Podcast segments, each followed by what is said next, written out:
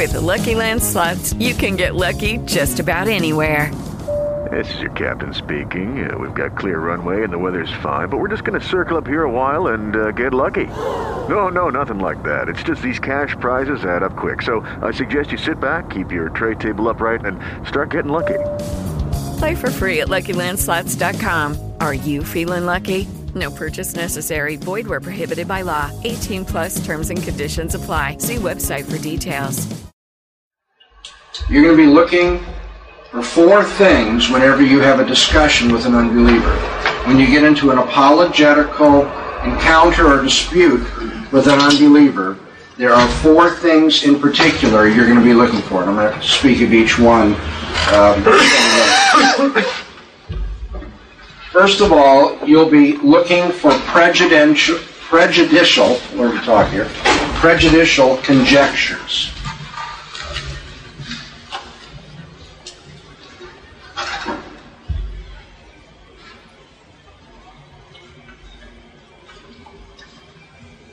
Put it very simply, you want to be on the lookout for arbitrariness in what the unbeliever is arguing. One of the two great intellectual sins that men commit, no matter what field of study you're in, is arbitrariness. The other one is inconsistency. No one is allowed to be arbitrary if you're trying to present a rational basis for what you believe. And no one is being rational in presenting a basis for what they believe if they contradict themselves, if they're inconsistent. And so arbitrariness is something you need to be on the lookout for. Believe it or not, I don't know if I could justify this statistic, but subjectively, it seems to me probably 80% of your work in apologetics is taken care of if you'll just be on the lookout for people saying anything they want to say. 80% of what the unbeliever ends up doing turns out to be totally unfounded giving of his own opinion. To which you should say, so what? So that's your opinion. Now, why do you believe that? It distresses me to see uh, Christians get into apologetical debates with unbelievers and when they're going back and forth, the unbeliever is pressing the Christian for a reason for this and a reason for that. And when the Christian gives answers back, the unbeliever, you know, parries them off with this or that opinion, and we just say, oh, what do we do now? Well, you should press the unbeliever for some reason for the way in which he's responding to the evidence. He cannot, she cannot, may not be, if you're going to be rational, arbitrary. Believe me, this is the biggest problem in, in, witnessing to people, is that they think they have the right to just believe whatever they want when it comes to religion. They can just be arbitrary. But if you want to get into an apologetical dispute, as I indicated in our earliest lectures, that assumes that people are seeking to be rational and seeking the objective truth. They're seeking to be rational as they seek the objective truth. And it's not a sign of rationality to be arbitrary, just to believe anything you wish. An aversion of arbitrariness is found in the conjectures which are completely arbitrary or unfounded um, or prejudicial, as I've set up on the board, on the part of the unbeliever. One sometimes finds unbelievers, both educated and uneducated, who take offense against Christianity before they're familiar with what they're talking about. And in the place of honest research and assessment of the available evidence concerning some aspect of the Bible, many unbelievers simply substitute personal conjecture for what seems likely to them the place of argumentation and reasoning. For instance, since the Bible was supposed to be written so many years ago, it just seems likely to many unbelievers that we cannot trust the text of the Bible which we have in our hands today. Surely, they'll say, scribes have altered and supplemented the original text so that we can't be sure that what we uh, have in front of us is actually what Moses or Jeremiah or John or Paul said. For all we know, what we read in our Bibles came from the pen of some kind of monk in the Dark Ages. I've actually had people say that. We don't know if that's what the original said. I mean, some monk in the Middle Ages may have said that. Now, that kind of ignorant criticism seems intellectually sophisticated to many unbelievers. After all, in our natural human experience, often messages get garbled or distorted or augmented in the process of being passed from one person to another, right? We've all lived in nice big families where a message goes from one hand to another, and by the time you get it, it it's not really in its pure form. So we say, since we've seen that happen in our natural experience, we should just take for granted that that's got to be true about the Bible as well. To unbelievers who reason this way, we mustn't tire of pointing out that they are relying upon conjecture and not upon research in what they are saying. Now, it may seem likely that the biblical text would no longer be reliable, no longer be authentic after all these years. But the likelihood, that judgment of likelihood, is an evaluation that rests upon presuppositions that are arbitrary, presuppositions that are nothing more but prejudice. Let's see if we can see the prejudice in this line of reasoning. If you're sitting there thinking, well, yeah, what do you say to that? That seems so reasonable. So you should be asking the unbeliever, what's the basis for your saying that? The first prejudice is the assumption that the biblical text is no different from any other written document which we find in our natural human experience throughout history. Notice how I sucked you into this. I said, we all know what it's like to live in a home where a message is passed from one person to another and it doesn't turn out to be accurate. It's distorted by the time a person finally gets it. What is it? I mean, I didn't put a red flag out there to say, watch out now. And this is what the unbeliever is going to do to you, not by malice, although sometimes, but the unbeliever doesn't realize he or she is doing this too. You notice what the prejudice is there? The prejudice is this book is like what? Any other book. This message passed down through the ages is like any other message passed down through the ages. But what if it happens to be a unique message? What if it happens to have a unique authority what if it happens to have the absolute personal, all providential, all controlling, all knowing God behind it? You see, if that is true, then you can't treat it like any other kind of message, can you? To assume that in my experience all other messages tend to be corrupted when they're passed from one person to another. Therefore, it's true of this book as well, is to say this book's like no other book. I mean, is exactly like the other books rather than being a unique book in my experience if the Bible is, as it claims to be, the inspired Word of Almighty God, then the history of its textual transmission may very well be quite different from other human documents, since God would have ordained that its text be preserved with greater integrity than that of ordinary books. Okay, so that's the first indication of prejudice, and that was unargued, right? The unbeliever didn't come in and say, now the book is not as it claims to be, a unique book under the providential care of God. The second indication of prejudice is that the unbeliever does not offer any concrete evidence that some medieval monk tampered with the text before us today. When unbelievers say things like that, the remark is simply and arbitrarily advanced as a hypothesis to be endorsed for its likelihood given your assumptions and prejudices rather than endorsed because of its empirical credentials.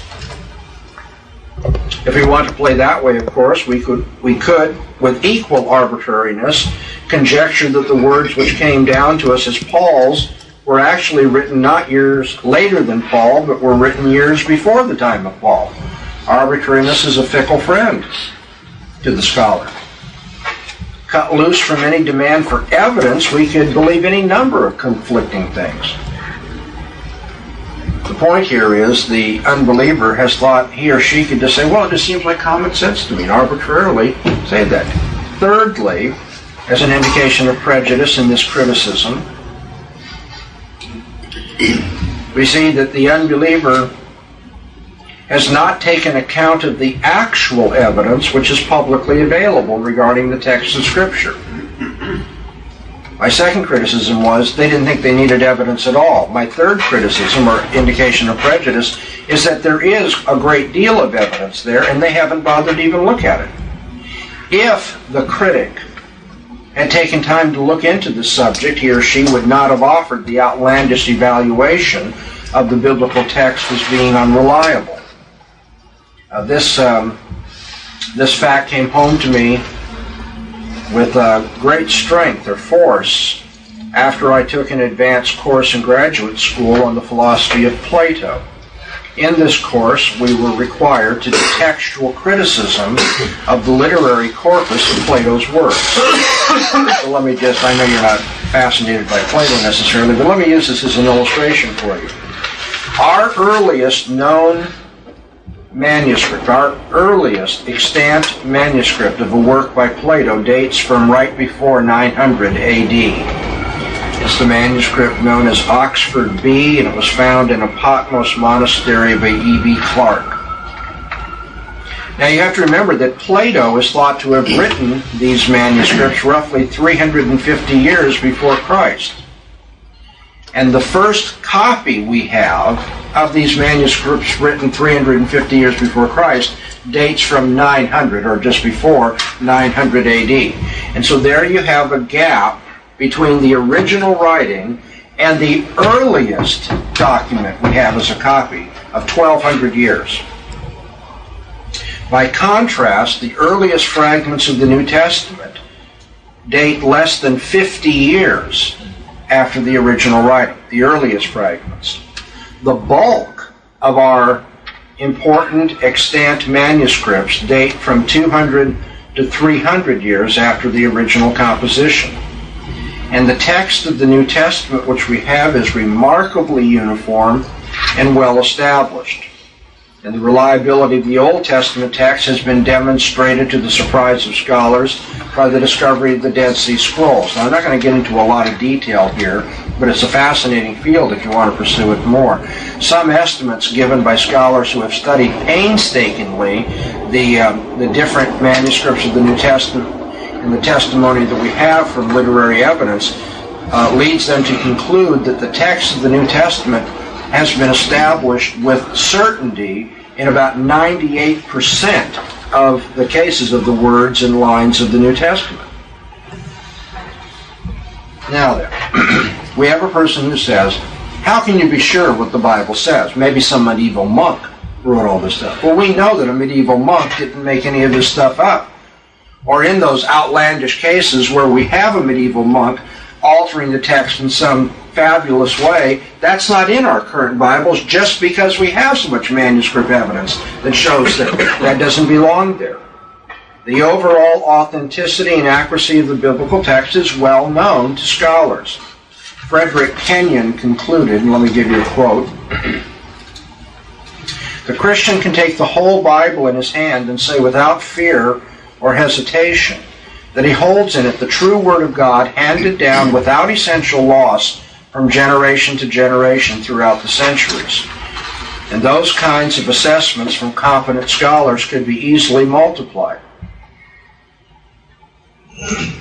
And so when somebody says, well, you can't be sure that you really got the text of the New Testament, you need to point out to them that they're engaging in prejudice. They're not reasoning here. They're just being arbitrary. They're being arbitrary because, in the first place, they've assumed without argument that the Bible's not what it claims to be. A unique text, divinely inspired and providentially preserved. They have not bothered to look at the evidence. They're not offering. This is completely spun out of their imagination. And thirdly, the evidence that we do have would not lead to the conclusion or the radical skepticism that they are proposing. Many times, unbelievers are just so hostile to the Christian faith that they're willing to propose anything for argument's sake, even though they haven't got a shred of evidence to support it. I've even heard some people mouth the radical opinion we don't have any literary historical basis for believing that Jesus of Nazareth actually ever lived. We don't? What is the New Testament, for crying out loud, if it's not literary evidence of the life of Jesus? Well, but of course, at that point, the unbeliever to say, but I don't want to accept the New Testament. You say, oh yeah, that's the very thing that we're arguing about, right? And so the unbeliever is begging the question, showing his or her prejudice as much as I'm showing my commitment, pre-commitment to the New Testament. People sometimes think they can just openly dismiss the Bible as a source of historical information, which is, as a matter of fact, contrary to the general practice even of unbelieving historians of the ancient world. Unbelieving historians have learned better than to just ignore completely. Now, I'm not talking about people being willing to accept every jot and tittle of the Bible. What I'm saying is the general attitude of scholarship is not to say the Bible gives us no evidence. There are some people, and they are very, very few, who will say, well, the New Testament is there and it does talk about a man, Jesus of Nazareth. But it may well be that there was no such person, Jesus of Nazareth. This was just made up later as a way of accounting for the origin of the Christian church. Well, after all, the Romans made up a story of Romulus and Remus to account for the founding of the city of Rome. Why can't we just put the Bible in the same category? Well, how about this? That there's an 800 year gap between the founding of Rome and the first stories of Romulus and Remus, if I have the numbers right. And there is no such gap in terms of the life of Jesus and the founding of the church. Jesus is said to have been born about 30 to 33 years before the founding of the church. You don't have an analogy there at all. If there was no Jesus of Nazareth and the church, as we know, came about in the 30s or 40s of the first century, how do you account for the fact that no one stood up and said, What do you mean, Jesus of Nazareth? There's no Jesus anywhere. You guys are making this up. The presence of hostile critics of Christianity in the days of the founding of the church makes preposterous the claim that the church came about and just made up a story about Jesus to account for its founding. Moreover, there's the evidence of secular historians, like the Roman historian Tacitus, who refers to one whose name was Christus, who he says suffered the extreme penalty at the hands of one of our procurators, Pontius Pilate. Christus suffered at the hands of Pontius Pilate. That's a Roman historian who says that. Granted, he doesn't give us a lot of information. I'm not trying to, you know, do a complete life of Jesus from this, but to say that Christians just made this up is ignorant, prejudicial conjecture. There was a time when critics of the Old Testament ridiculed the Old Testament for mentioning a tribe of people known as the Hittites. At that time, the Hittites were not known outside the Bible. The Bible was the only literary source, the only um, basis for believing in the Hittites. And since it was the only one, those who were critical of the Bible were quick to say, obviously, this was made up until Carchemish was discovered by archaeologists in the year 1871. And now, in the last 100 plus years, the Hittites have come to be the best known and studied ancient people outside of the Jews. It's just incredible. Archaeology has over and over again proved to be the enemy of the biblical critics because what it unearths is their own prejudices over and over again, what it confirms is the accuracy of the historical particulars of the Bible. H.M. Orlinsky wrote, More and more, the older view that the biblical data were suspect and even likely to be false unless corroborated by extra biblical facts is giving way to one which holds that by and large the biblical accounts are more likely to be true than false. Now, I'm not talking about an attitude that matches what we would say. I mean, it's more likely true than false is certainly not Christian commitment, is it? But on the other hand, when an unbeliever says, oh, well, historians don't take the Bible seriously, I'm saying, you haven't read the historians, have you? Even they are saying it's more likely to be true than it is false. Think about an unsympathetic umpire like Time magazine. In an article written in 1976 entitled How True is the Bible, the article says, after more than two centuries of facing the heaviest scientific guns that could be brought to bear, the Bible has survived and is perhaps better for the siege. Even on the critic's own terms, historical fact, the scriptures seem more acceptable now than they did when the rationalists began the attack. End of quote. Now, all I'm getting at here, very simply, is that when you're the faith, and unbelievers start throwing out, you know, these opinions, you need to capture them and they're being opinionated.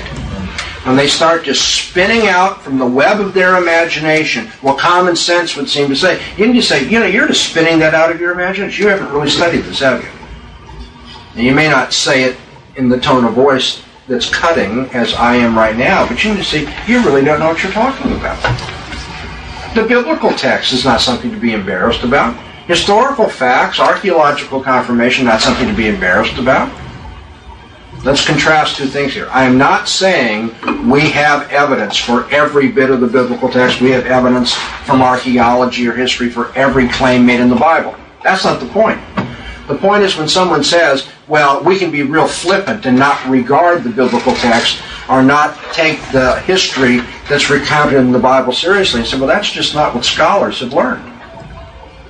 And so where is this coming from if it's not really based on scholarship? It's coming from prejudicial conjecture. It's arbitrariness.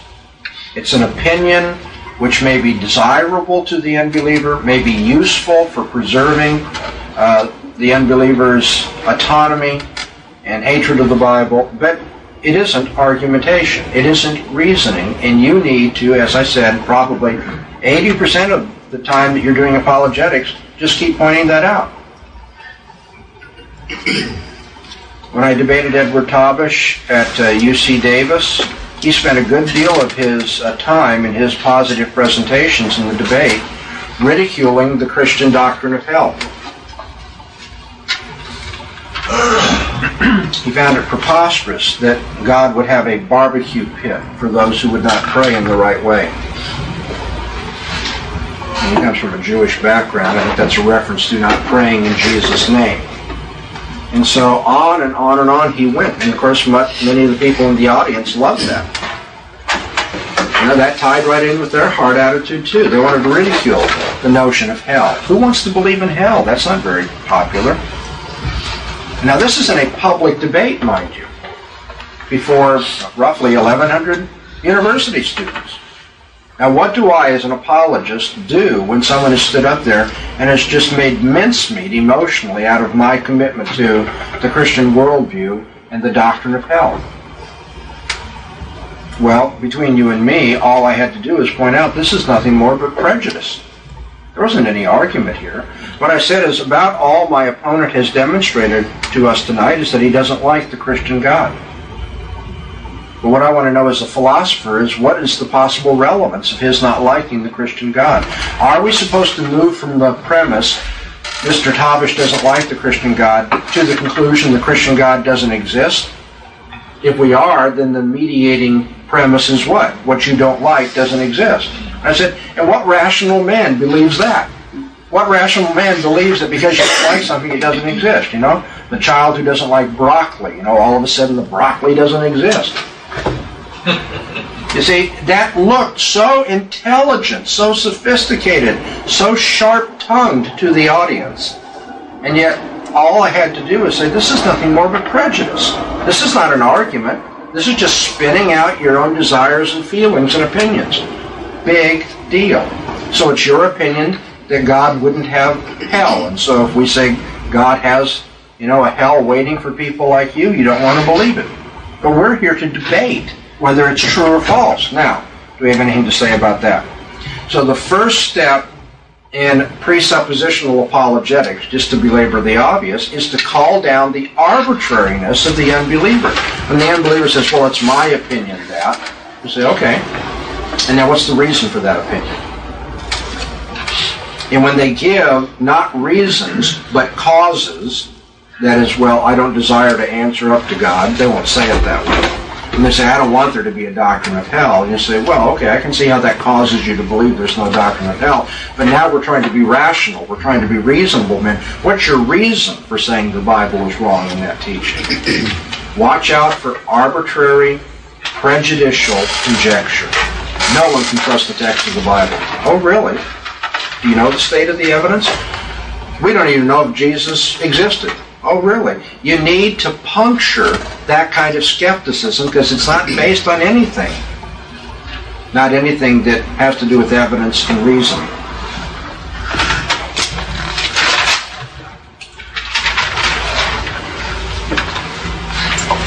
The second thing that you need to look for in this checklist in terms of your apologetical strategy or procedure is unargued philosophical bias.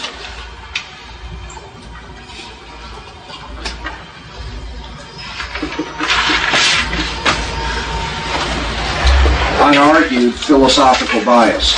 And the difference between number one and number two, although I don't care if you lump them together, but the, the difference I'm intending to show you here is that number one is just simple arbitrariness, ignorance masquerading as reason for things. Number two is a little more sophisticated.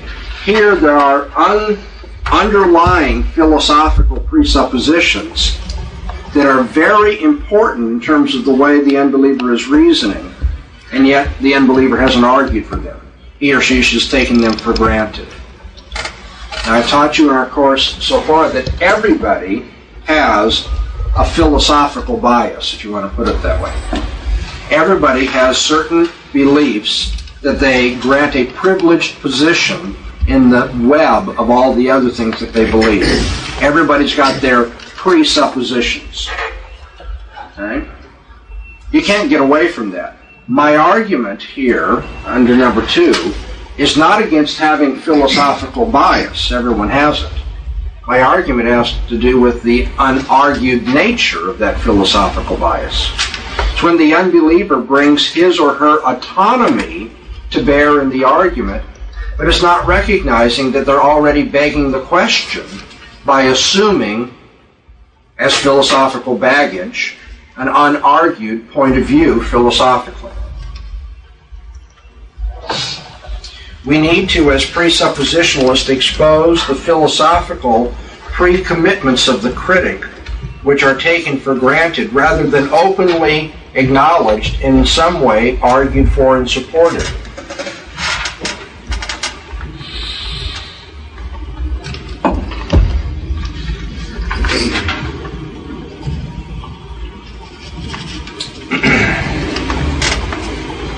Consider this. Even if enough external corroborating evidence were available from textual criticism, archaeology, and related sciences to authenticate all of the ordinary data which we find in the literature of Scripture, all of the linguistic facts, all the cultural facts, all the chronological facts, and so forth, there would still remain important features, indeed the most important features of the biblical narrative, over which conscientious unbelievers are going to intellectually stumble. See, we read in the Bible not only of Hittites and military battles and migrations and marriages, but we also read in the Bible of healings and floating axe heads and fiery chariots and water turned to wine and a virgin birth and resurrections. When unbelievers read of miraculous events in the Bible, their first inclination is to say, that such things cannot happen, and thus they disbelieve the written report of them. We all know that people can't walk on water, they'll say. That story must be fabricated. And before we jump into this too quickly, let's recognize that we all are familiar with that line of reason. Don't you engage in it when you're checking out at the counter at the supermarket and you look at the tabloid headlines? Again, the one I love. I really saw this one day. Woman gives birth to her own father. Say, I didn't bother to go and examine the evidential credentials of that story. I just laughed and went on, right? And the unbeliever, in a sense, is doing the same thing when you, we present a book that talks about floating axe heads and resurrections and a virgin birth. The unbeliever says, we know those sorts of things don't happen. Put it away. The implicit argument is that such things are impossible, so they couldn't have occurred. And that's why unbelievers dismiss in advance a book that relates miraculous events. The possibility of miraculous events is advanced, and in light of that unspoken premise, the unbeliever casts a doubtful eye upon the biblical narrative. Jesus didn't rise from the dead because we all know the dead do not rise.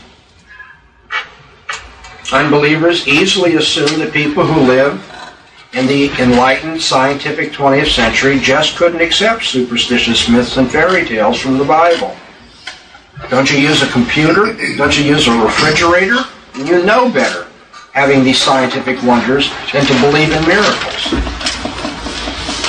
To conduct their thinking in a fully rational manner, however, unbelievers who doubt the biblical narrative of miracles ought to pause to recognize and scrutinize their controlling premise. And when you are engaged in apologetics, especially in a dialogical situation, you know, over a nice informal cup of coffee, and the person says, well, I mean, I use a refrigerator and a computer. I know better than to believe in miracles. I know how the world works. Miracles just aren't possible. What you as a Christian apologist needs to, need to do is to point out the unargued philosophical bias that's involved in that remark. Not so much to, um, to ridicule it or to put it down, but just to say, well, now you're aware, of course, that when you say that, your reasoning has behind it this philosophical assumption. We know miracles are impossible. And then what do you want to ask? We know that? We know that? We know that miracles are impossible? Maybe you can explain that to me, you know? Play the part of Columbo here. Could you just explain one thing to me? I, I don't understand this part of what you're saying that you know that miracles aren't impossible. I understand that you might believe they're impossible. How do you know that? How do you know that miracles are impossible? Unbelievers feel they know that such events cannot take place because they've got a scientific outlook. They're convinced that nature operates in a predictable, law-like fashion. And so the unbeliever will say miracles would run counter to the regularities of our ordinary experience our, our experience wouldn't be completely predictable, they protest, if there were miracles. To which the astute apologist ought to reply, Isn't that the point? If miracles were not extraordinary, they wouldn't be miracles. Don't you see, subtly, the unbeliever has tried to suck you into his worldview when he says, The reason I can't believe in miracles is because they're extraordinary. But the whole point is they're extraordinary. That's why they're called miracles. The unbeliever's bias against extraordinary events needs to be challenged then as for its rational foundations. Does the unbeliever know that all nature operates in a law-like fashion? Does the unbeliever know that? Does the unbeliever know that there can be no exceptions to that? Well, one of the things you can point out, again, not trying to win the argument in one sentence, this is not everything, but one thing you can point out is that's an awful lot to know. If you know that all nature operates in a law-like fashion, you know a lot, a lot more than I do. And maybe you're claiming a lot more than you really think you, I mean, upon reflection, should be claiming. Can an unbeliever who holds to the finite nature of thinking and also the corrigibility of observation really make a universal statement about what can and cannot take place? No, within his own worldview, he's not allowed to make that kind of a claim. So, what justification could the unbeliever have for his view that all nature operates in a law like fashion? Now, I know somebody who could justify that claim somebody who's in touch with God could justify that claim. If God controlled the world in a completely law-like fashion, completely predictable, deterministic fashion, and told us that that's what he's doing, then we could have that as a premise, right? Then again, that's not going to be very helpful because if there is a God who does that, then the unbeliever can't dismiss God on the claim of on the basis of the miracle claims of the Bible.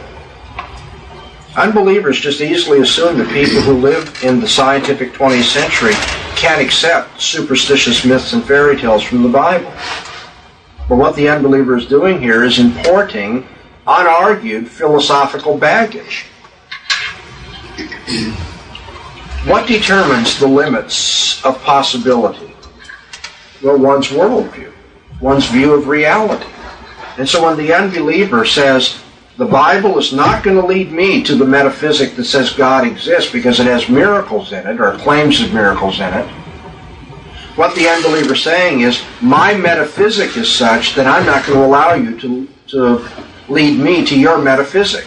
My view of reality is such that I won't allow there to be any evidence for your view of reality, that there is a God who could perform miracles. Obviously, if God exists, the possibility of miracles cannot be dismissed in advance. An all powerful creator, a governor of the world, could certainly do things that are out of the ordinary and contrary to the regularities of human experience. If God exists, Jesus could certainly have been raised from the dead. To reject the Bible because of its account of miracles is just to beg the question philosophically. And I want to remind you, the problem here is not that critics of Christianity have philosophical presuppositions. It's that, they never argue for those presuppositions or acknowledge them and the effect of those presuppositions in their thinking. And those presuppositions are hostile to, they're antithetical to the Christian worldview. and that's why you, as a Christian apologist, need to not only spend time calling down the arbitrariness of the opinions spun out by the unbeliever, but you need to spend a good deal of the remainder of your time saying, well, what you've just said assumes a certain philosophical point of view, and that's really what's separating us. And so you're going to point out that the unbeliever is resting on a philosophical foundation when he or she argues the way they do. And that's why they're reasoning in the manner that they do. Thirdly, you're going to look for dialectical tension in that philosophy of the unbeliever.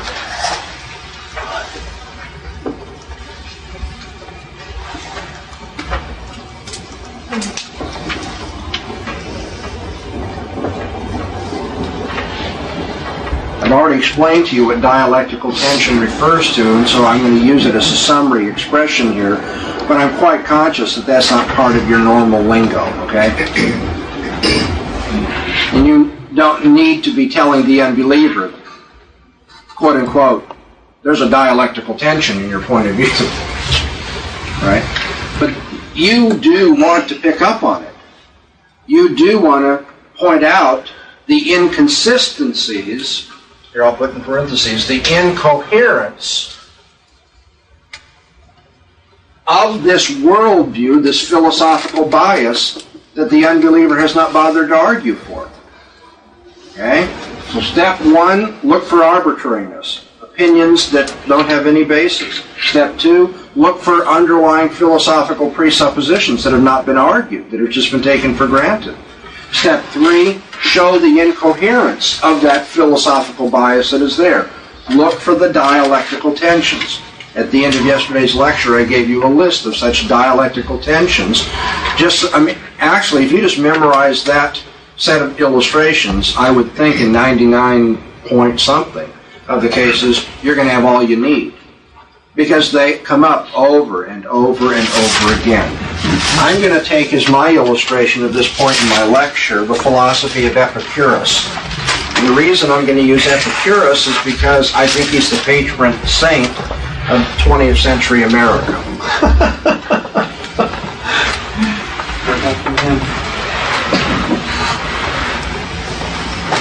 Epicurus was born in the year 341 BC. He was a materialistic atomist in his theory of reality. According to Epicurus, reality is made up of atoms, physical, material atoms. Sound familiar? I'd say most unbelievers take it for granted reality is made up of physical atoms today. And he was a qualitative hedonist in his ethical philosophy of living. That is, when it comes to how we live our lives, Epicurus said you should live for pleasure. Sound familiar? Epicurus was actually more sophisticated than Aristippus, who was also a hedonist about this general time. Aristippus said people should live for as much pleasure as they can possibly get. And so the quantity of pleasure is the thing that really counts. Epicurus was more sophisticated. He said you should actually live for the higher quality pleasures. And so, despite the, um, the party animal connotation of being an Epicurean today, Epicurus actually taught a little bit of wine, bread and cheese, and conversation with your friends is the highest pleasure in life. Because that way you don't end up with social diseases and a hangover. he's trying to be very reasonable in his, approach, in his approach to pleasure. And I think that fits in with um, our 20th century as well. There are people who give themselves over to just any kind of debauchery, but most Americans like to think that we pursue our pleasures in a very sophisticated, rational way. That's why we have safe sex at our parties. Epicurus held that the philosophical method, he held that philosophical method should begin with the plain facts of sense perception and shape all opinions in terms of it, augmented by the demand for non-contradiction. And that too strikes me as pretty pervasively the outlook of people today. If you're going to engage in philosophical method, what you need to do is begin with the plain facts of experience. And then try to organize those facts of experience into opinions which will honor the law of non-contradiction. Begin with what you've experienced, that you know that for sure, and then be very consistent and logical and organize that into conclusions about what you would say philosophically. According to him, following Democritus earlier, according to Epicurus, there is no such thing as spiritual reality. There is no spiritual reality because reality is composed of an infinite number of qualitatively identical and self propelling atoms whose arrangement and whose ceaseless motion explain the qualities of things and their behavior. Why is it this desk appears this way? Well, because it's made up of these atoms that are falling through space, that are always active, they're in motion, and their particular configuration gives the touch and feel that the desk has, its color, and all the rest. Not bad for a guy who lived 300 years before Christ, seeing that that's pretty much what most people think today as well. Everything is made up of atoms in motion, and it's the combinations of the atoms, the molecular structure and so forth, that accounts for the qualities of things, the way we perceive them. According to Epicurus, everything that exists, even the gods and the human soul, if they're to be explained, must be explained materially and naturalistically. If there are gods, they're really nothing more but refined atoms of some sort. If there is a human soul or mind, it's really nothing more but a refined version of the brain itself, the, the, the gray stuff in our cranium. That too fits in with the modern world, it seems to me. Because all religion, all ethical motions and so forth are explained ultimately by some material factor and factors. According to Epicurus, there was nothing to fear in death. After all, there is no afterlife because when the body dies, that's it. There are no gods. So what's there to be afraid of? And if there's nothing to be afraid of, then you should live now for happiness or pleasure. Why then don't you live for, well, being a party animal? Epicurus said, because you don't, in the end, get a lot of pleasure out of that. You get a lot of you know, pleasure for three or four hours on Friday night, but then you've got Saturday and Sunday where you're feeling real sick to your stomach. and maybe you have some disease that is with you for the rest of your life or whatever. So he believed in living for pleasure, and the only moderation he put on it was for the sake of what?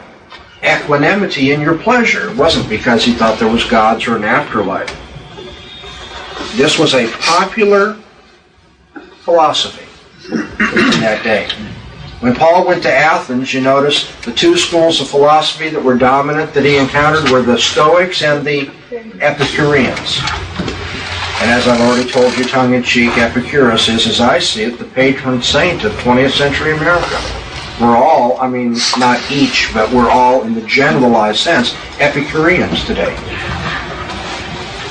That Epicurean philosophy of atomism, observational epistemology, live for pleasure, hedonistic ethic, that Epicurean philosophical bias is going to come into the argument of many unbelievers. Not all, but many. I have to generalize here. And it will come in in an unargued fashion. It'll just be taken for granted. Everything's atoms. Whatever we know, we know by observation that is formed and, and by the law of non-contradiction. And the way we should live is to live for pleasure. This is a popular philosophy. But if you do apologetics in the way that I'm teaching you, you're going to go after it and show that it's not at all a cogent philosophy upon cross-examination. The unbeliever has taken for granted things which are incoherent. Let's take the premise that all knowledge is perceptual in nature. Many of the people you talk to are just going to assume if you know something, it's because you have perceptions to back it up. But of course, the premise that all knowledge is perceptual in nature is not one that is known on the basis of perception, is it? And so here you have a philosophy that refutes itself. Don't expect the unbeliever to come out with the banners flying saying, it's under this philosophy that I'm working and thinking and reasoning. I believe all knowledge is perceptual. The non Christian is just going to take that as unargued philosophical bias. It's your job to point out the bias and then, as we put up here thirdly, point out the dialectical tension, their incoherence in that. Moreover, what Epicurus said about reality could not possibly have been known by means of perception. Stop and think about that. Epicurus could not possibly have perceived imperceptibly small bits of matter. Now, we'll talk about the 20th century in just a moment. But in his day and age, before electron microscopes and so forth, how could Epicurus have said reality is made up of bits of matter that are imperceptible? He's just told us everything we know is based on what? Perception. And then he turns right around and gives us a metaphysic that commits him to something that he has not perceived. Now, about the 20th century, we still don't perceive the things that we talk about. It's more sophisticated than Epicurus, and yes, we, we do have microscopes that we call electron microscopes. They aren't really microscopes that show electrons. Most people don't know that. But we get traces of electrons, shadows of electrons, we think. But you know, in our day and age, we talk about subatomic particles, right? We talk about the weak and the strong force within the atom. Has anybody perceived those things? So here we have people who are committed to a perceptual approach to knowledge, and they'll turn right around and talk about things that they don't perceive.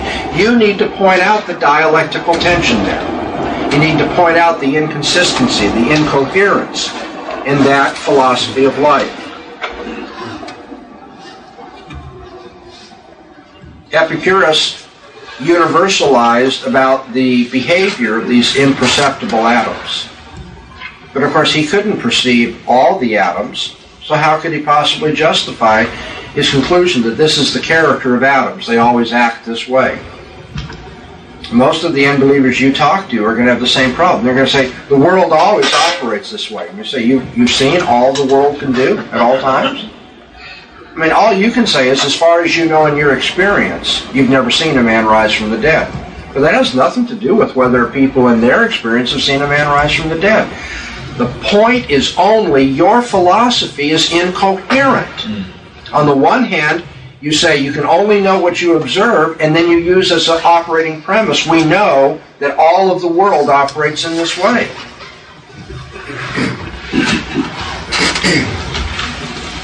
Moreover, the naturalistic and the atomistic theory of reality advanced by Epicurus could not credibly explain man having free will.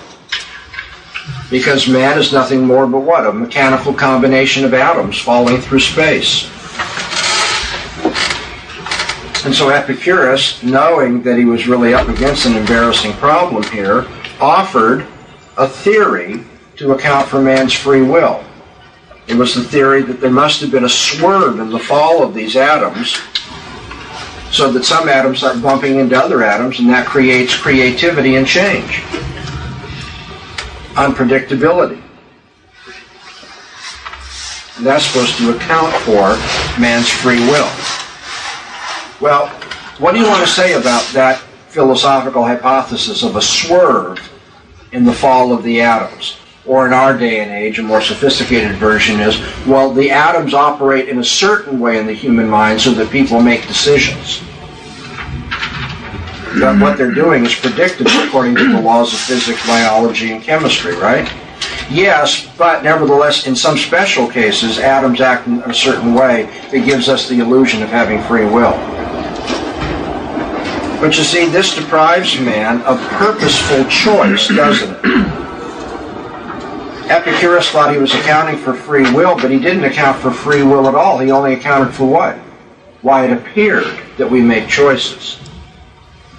And the accounts that physicists or biologists offer us today does not really grant free will to man, it only grants that man appears to have free will. Since we don't know all those factors and it's unpredictable, then things don't always happen in a uniform fashion. But free will is more than a departure from uniformity, it's a purposeful departure from uniformity. And so, it turns out, Epicurus can't really give ethical advice, can he? If you tell people live for pleasure, but if you tell people to do things in a certain way, that assumes what? That they have the freedom to make that choice. Let me give you a modern illustration. I've already used it, but uh, it bears repeating. Jean Paul Sartre tells us the worst thing you could possibly do is deny your freedom. Live as though someone else can tell you what to do. Live under the control of a teacher a priest, a policeman, your parents, whatever it may be. Jean Paul Sartre tells you, you're living in bad faith if you will not authentically affirm your freedom and do what you think you ought to do. To which we ought to say back to him, well, then Jean Paul, we're not being free and authentic people if we listen to you tell us to be free and authentic people. Because you tell us it's bad for us to live as though we're not free. But who are you to tell us what's bad if I'm really free? So Epicurus tries to have an ethic in a worldview where no ethic makes sense. Besides, if the thinking that I'm going through, according to Epicurus, is nothing more but atoms falling through space,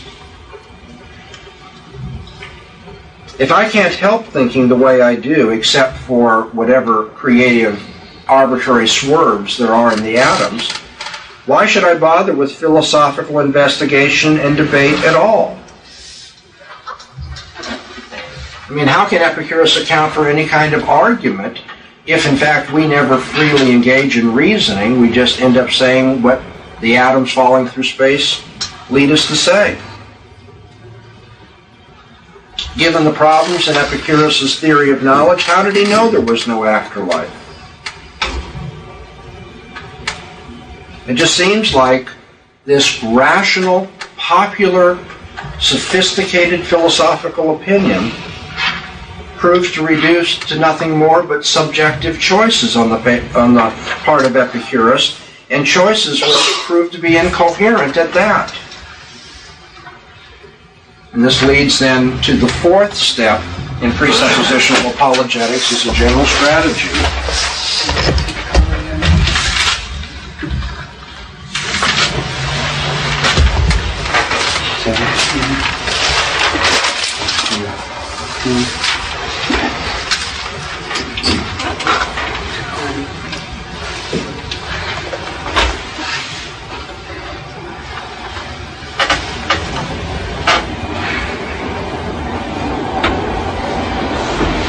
And that is pointing to the failure of the unbeliever to provide the preconditions of intelligibility. That's a mouthful. If I were to use that as the opening line in our course, you would rightly say, How do you expect us to understand that? But I can understand, I mean, I can expect you to understand it now because we've been talking about it for a number of hours. This is just shorthand We're talking about what would be the necessary truth, the, the underlying preconditioning truth about man and how we know what we know and how we should live our lives that can make sense out of our reasoning, our science, our moral judgments, human freedom, human dignity. And the, what you want to point out ultimately to the unbeliever who continues to argue against the Christian worldview is that my worldview is to be preferred to yours because yours does not provide the preconditions of intelligibility. for reasoning and for science and morality and human freedom and human dignity. It is possible, of course, that before you get to the fourth level here, the Holy Spirit's brought conviction and the unbeliever is willing to become a Christian. I don't want to give the impression, I think people have somehow falsely gotten this idea, that presuppositionalists are always insisting that we finally get to the philosophical level of comparing these worldviews. Please let us show that you fail to provide the preconditions of intelligibility. It isn't always necessary to do that, but it is in principle what your apologetic must come down to. You know why? Because the unbeliever should point out we too have a philosophy of life. We too have a worldview. We too have our privileged beliefs that we don't allow any kind of evidence to, um, to disrupt. And so, when all is said and done, if he interprets all the evidence in light of his presupposition, and I interpret all the evidence in light of my presupposition, we're going to have to finally argue those presuppositions. And this is one of the distinctive things about the apologetic that's been taught by Cornelius Van Til. Gordon Clark is sometimes called a presuppositionalist by people. and I'm not jealous for the uh, for the uh, the term so much. Uh, if people want to say that, and then they give some general abstract definition that includes Clark and Van Til, well then so be it. I I don't think it's helpful though. I think it's more confusing than it is enlightening to put them together in this way. Because Gordon Clark says that our ultimate assumptions or premises are axioms that are not subject to proof. And that's why Clark, at the end of his career, openly endorsed fideism as our approach to apologetics. He openly said, We have faith in this set of axioms, the other guy has faith in that set of axioms, and there really isn't any argument between the two of them. In the end, it depends on the work of the Holy Spirit changing the other guy's heart so that he'll change his axioms. I've already explained to you the mistake that is made there where Clark moves from reasons for Christian faith to causes of Christian faith and doesn't really answer the question, how then can you resolve the conflict between axioms? He says you can't. That it's just a fideistic choice and then you're consistent and you live within your worldview and you try to knock down what the others say. In fact, Clark says you knock it down by showing they can't know anything, not anything not anything based on empirical, observational um, thinking or approaches. And as a Van Tillian, and I hope being true to the Bible, I don't agree with him that all empirical methodology um, fails to provide knowledge for us, that we can't know anything except what's in the Bible. But I agree with the premise taught by Van Til that apart from what the Bible teaches, you couldn't know anything in principle based on your empirical methodology. But now, back to Clark. His view of a presupposition, then, is an axiom which is not provable. It's something that you fideistically choose and then you try to be consistent with in all of your reasoning. Van Til's approach to a presupposition is that it is a precondition of intelligibility and therefore it can be argued for indirectly. You can reduce your opponent to absurdity. You can do an internal critique of the unbeliever's philosophy to show that on that philosophy he couldn't know anything at all. And beyond that, that his reasoning, his, his appeal to history and science and other things has all along been assuming your philosophy as a way of arguing against your philosophy. And so what we mean by presuppositions is quite different.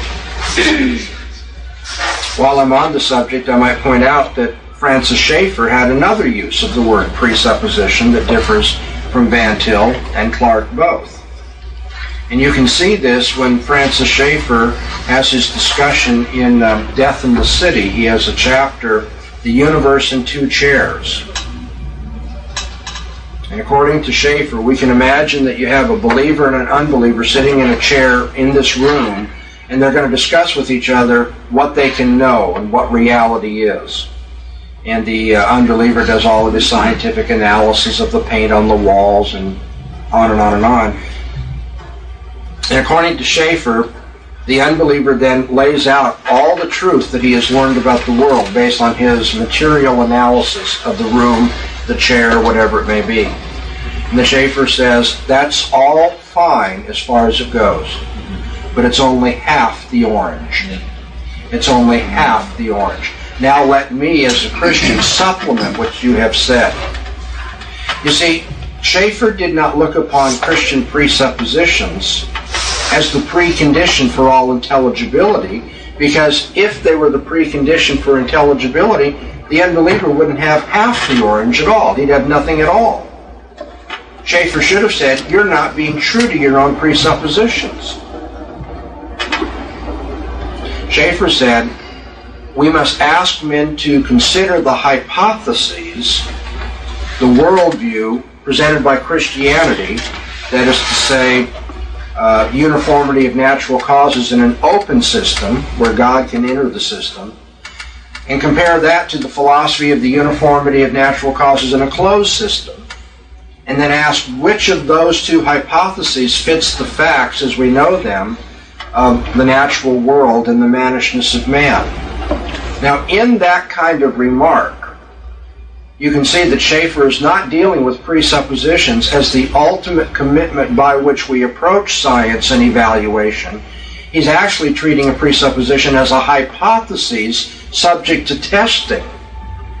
And so if he's talking about something that can be tested, then he's not talking about his ultimate presupposition because whatever he uses to test it is his ultimate presupposition. And so it may be very easy uh, to be confused, readily confused, when you read the literature of 20th century Reformed apologists. Schaeffer, Clark, and Van Til don't mean the same thing by the word presupposition.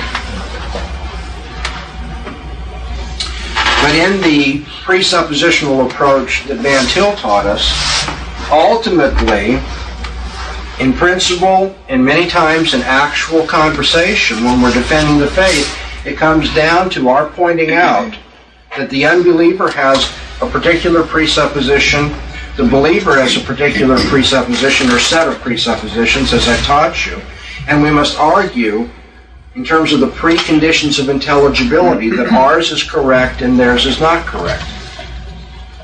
Remember the indirect approach? We have two positions, two worldviews. We invite the unbeliever to stand within our worldview to see that all of his objections are not really forceful objections. We don't answer the fool according to his folly, lest we be like him.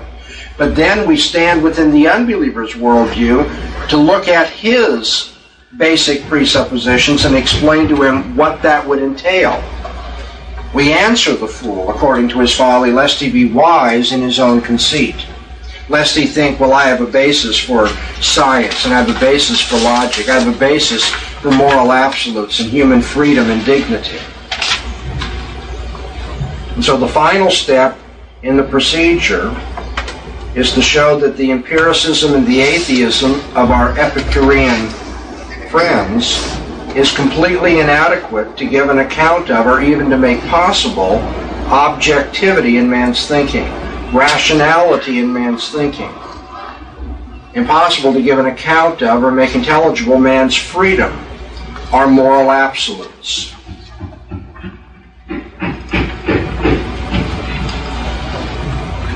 Now, it would be helpful to give some illustrations of how we can show that the unbeliever can't make sense out of moral absolutes, rationality, objectivity, science, and so forth. And so, although I'm not pursuing the outline on the board here, A would be a consideration of the two sets of presuppositions, the indirect argument that I've just talked about, and B would be illustrations of the faultiness of the unbeliever's worldview with respect to these preconditions of intelligibility.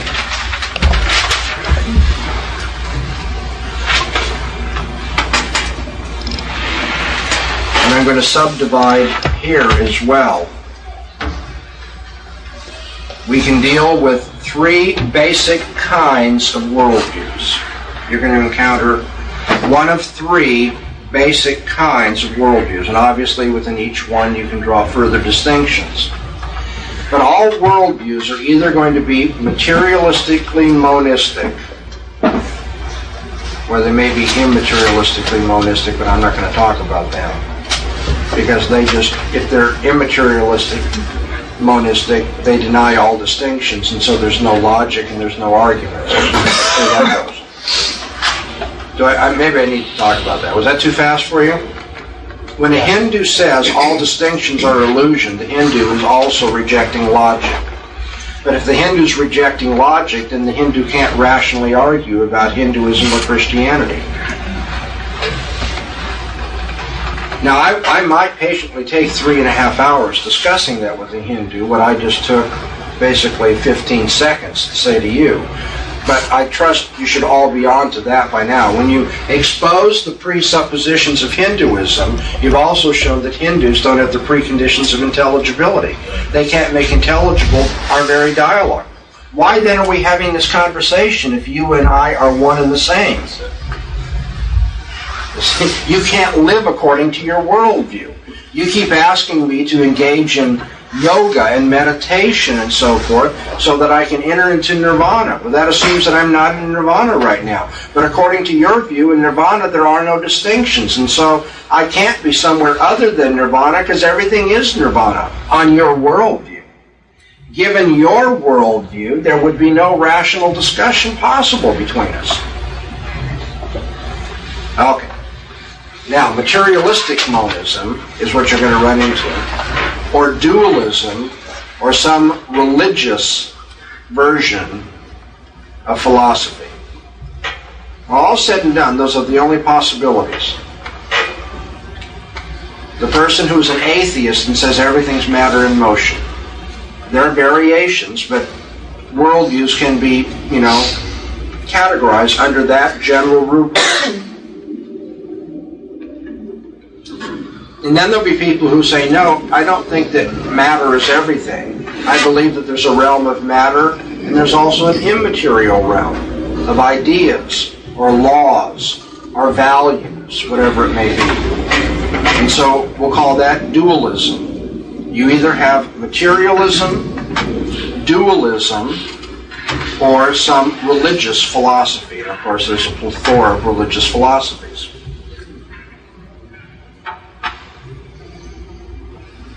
How do we as presuppositionalists pursue step four, showing the failure to provide the preconditions of intelligibility with respect to the different worldviews that we can encounter? Let's start with the materialist. We want to point out to the materialist that he or she can claim that only concrete particular things exist that there are no material or abstract realities. That he or she can claim that all events are random, there's no personal plan, no, um, no control over this world in which we live.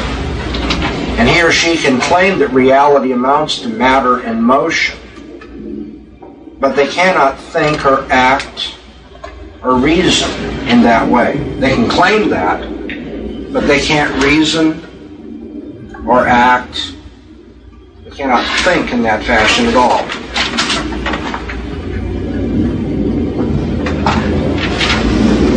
Five questions, quickly, to address to the materialist, to the atheist. One, why be rational? Two, what's the origin of life? Three, why think in terms of scientific inference? Four, why think in terms of general principles? Five, why be moral? I'm going to talk about each one of them. But I want you to see there's an overwhelming avalanche of philosophical problems with materialism. One, why be rational?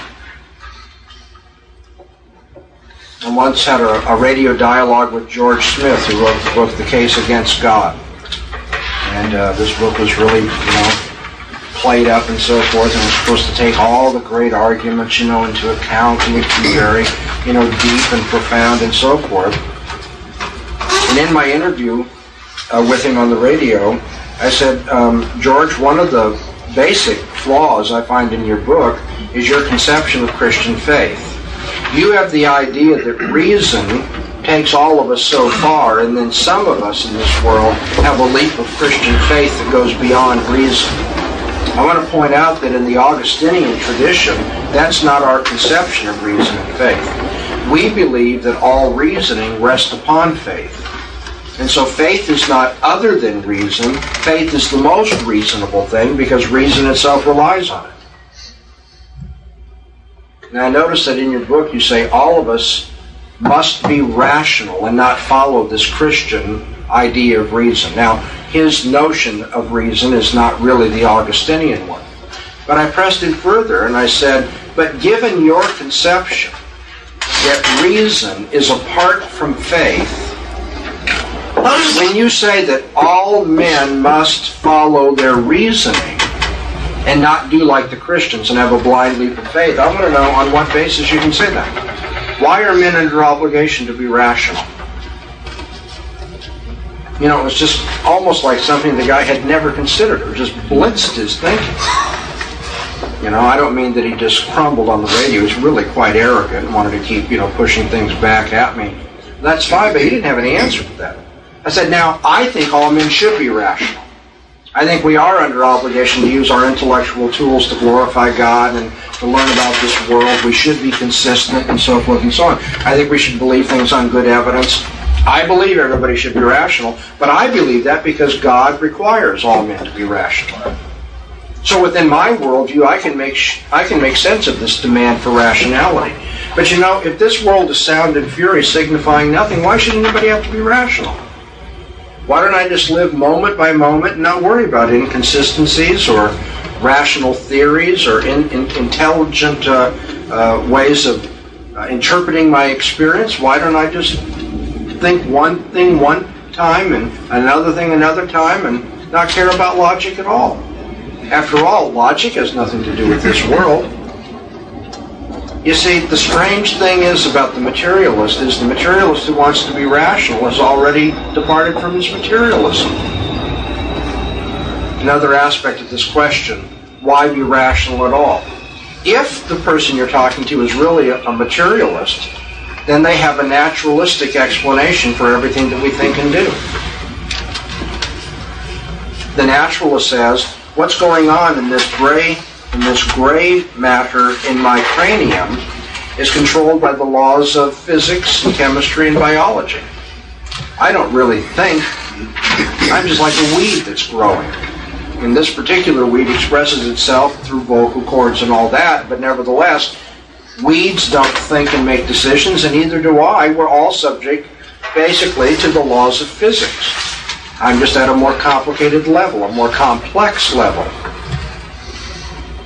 So if naturalism is true, then there is no mind and there is no objective reasoning and no freedom to my thought.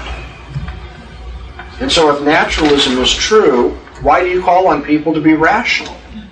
If naturalism is true, there is no rationality. There's just whatever people end up thinking and doing. Atheism destroys the demand for rationality. Secondly, What's the origin of life? have to ask the atheist worldview, where'd life come from? According to the atheist theory, the reigning dogma or prejudice in our day, as you know, life came from non-life. That ought to be enough right there to make any rational person snicker. Excuse me? Life came from non-life. In fact, I thought it was one of the established principles of biology that spontaneous generation is not true. And you know what the atheist will say? I mean, he may have a more sophisticated way of doing it. Basically, the atheist says, we want one exception. Just give us one exception to our universal rule. Said, well, if I give you one exception, it's not universal. And if we start giving out exceptions, then the Christian can just as easily say, oh, I want an exception too. At every point that you think that what I'm saying is not rational, not consistent, then I just want an exception from the demand of rationality. No! I cannot give you an exception. So where'd life come from? The idea that there was a prebiotic phase of evolution where chemicals just somehow came together accidentally and life originated, is a preposterous scientific theory. It's a preposterous philosophical notion, too, because it assumes that something that doesn't have any of the characteristics of the final product came together with something else that had none of the characteristics of the final property, but in bringing those two somethings together, you got the final product. It makes no difference how much you tinker with or work with a cake mix. You're not ever going to get a political constitution out of a cake mix. And I don't mean a cake mix box having somehow a political constitution in it. You all know how to make it, well, maybe you don't all know, but you have some general idea of how cakes are made. You also have some idea of the character of political constitutions. They have no relationship to each other. They don't share, you know, attributes. And so for somebody to say, I think political constitutions arise from cake mixes, you say, well, that's preposterous. And, and somebody says, give us time, we're working on it. that's essentially what the evolutionist is doing. He says, well, that's right, life and intelligence and morality have attributes which don't have anything to do with inert chemicals. But give us time, we're working on it. Let us tinker with the cake mix, and eventually we'll get freedom, we'll get morality, we'll get intelligence, we'll get life itself. Inorganic things do not, by mechanical reconfiguration, give rise to the organic. And so, secondly, we see the absurdity of the atheistic materialistic worldview in that they have qualities coming from their opposites. Life coming from non-life, the moral coming from the non-moral, the intelligent coming from the unintelligent. That's not good science or good philosophy. Why be rational? What's the origin of life? Thirdly, why think in terms of scientific inference at all? If you're a materialist and you believe that everything happens by chance, there is no personal control over the universe and what happens in history, then how can you hold to the uniformity of nature? In a random chance universe, there is no basis for expecting the way things have happened in the past to be the way they happen in the future. Now, you need to be aware of the fact, as a Christian apologist, that all human reasoning, all human experience, all use of language presupposes uniformity. Why is that? Well, if the way the natural world operates is radically different from moment to moment, then I couldn't learn anything. I couldn't learn anything because every experience I have doesn't give me any basis by analogy for what's going to happen later. Okay? So I stubbed my toe this night and it hurts. That has nothing to do with whether stubbing my toe will hurt in the future. If it's a completely random universe. But if there is uniformity in the natural order, then from analogy, from past experience, I can predict what will happen in the future. So I'm going to avoid, you know, bumping my uh, my toes into that chair leg because I, I don't want that kind of pain. That's a very homespun, down to earth illustration sending someone to the moon based on calculations and observations and experiments and so forth we've done in the past, I mean, you'd have to be out of your mind to get in a rocket to be sent to the moon if you really thought that this universe was random. so he says, trust us. We've done a lot of tests in the past. And he says, but why do you think those tests in the past provide any model or analogy for what will happen in the future? If you're an atheist, why be scientific at all then? If you're an atheist, there's no uniformity to nature. Now, I once debated an atheist, uh, Dr. Stein, who, when confronted with this kind of thing, said, well, it's just the characteristic of the material world to be uniform. Anybody see any kind of uh, unargued philosophical bias there? Now, the most obvious indication of bias is that he just wants to say the world's like this, pure and simple. Oh, you don't need a reason for that. Now, science is the demand for what? a reason for the events to take place. And what you want to tell me then, Dr. Stein, is the whole edifice of science rests upon no reason. So science rests upon the opposite of itself, indeed the very violation of what it demands. You don't need reasons for the uniformity of nature, you say, but then everything else calls for reasoning, for causes of the events that take place. So you're not even living in terms of your own worldview. But I'm going to press beyond this. When he says that matter simply has this character, what has he assumed about matter? That it's not constantly changing, right? That it has, quote unquote, a character. But the very notion that matter has an unchanging character is the very question under dispute. Does matter have an unchanging character? So that whenever you put the vinegar and the soda together, the cork pops off. Is that one of the attributes of vinegar and soda in combination? That hydrogen's released and so the cork's going to pop off? Well, only if hydrogen from Tuesday is like hydrogen on Wednesday, vinegar from Tuesday is like vinegar on Wednesday, and so on. Only if matter has an inherent character can you do these predictions. But that's the very thing we're asking for. What's the basis for making these predictions? You can't say the material world is predictable. Why? Well, because its character is to be predictable. That's just unreasoning prejudice. And so here we have the atheist without any rational foundation for rationality in reasoning, any rational foundation for the origin of life, without any rational foundation for science. Fourthly, why should atheists think in terms of any general principles? Everybody to think must use general principles. That is to say, everybody is committed to classes of things. Our experiences are not taken as novel, new experiences, one by one by one by one by one by one, having no connection with anything before. Not everything is brand new. Okay? The last few nights I've been in the same hotel room, and when I've gotten up every morning, it was the same hotel room. That's what I want to say.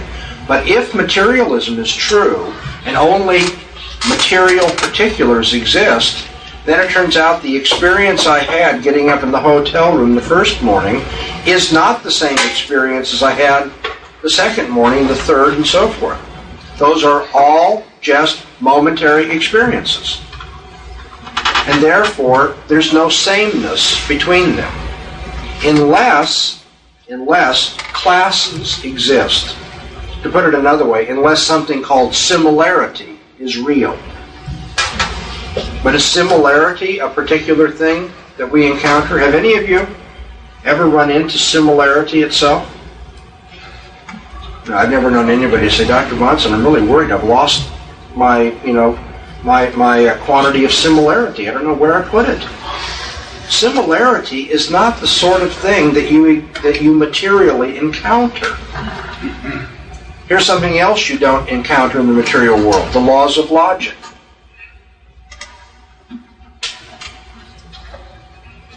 Laws of logic are general principles of reason. They're prescriptive in character. The classes or general principles that we think in terms of are descriptive in character. But nevertheless, they are both immaterial. When I say classes are descriptive and immaterial, I think in terms of giraffes and cats and running and events and qualities that can be categorized together. So there is cowness, in terms of which I recognize particular animals in the field as cows. I don't just say, oh, there's Beulah and there's Beauregard, there's no connection between the two of them. I say there's something that makes me say they're both cows. But that something that makes me say they're both cows is not a cow nor is it anything physical. In fact, if it were, then I'd have to have something that unites whatever this something is and the two cows into another category by which I can unite, I can say this something belongs to cowness and not to catness. And so whatever it is that unites the cows together cannot itself be a material particular. It has to be universal. It has to be abstract, and therefore it has to be immaterial.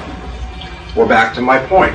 The unbeliever who is an atheist, therefore, is making use of categories which are immaterial, even if it's only the category of similarity, and laws of logic which are immaterial and prescriptive for the way that we should reason. And so, why should we reason or think in terms of general principles at all if we are materialist?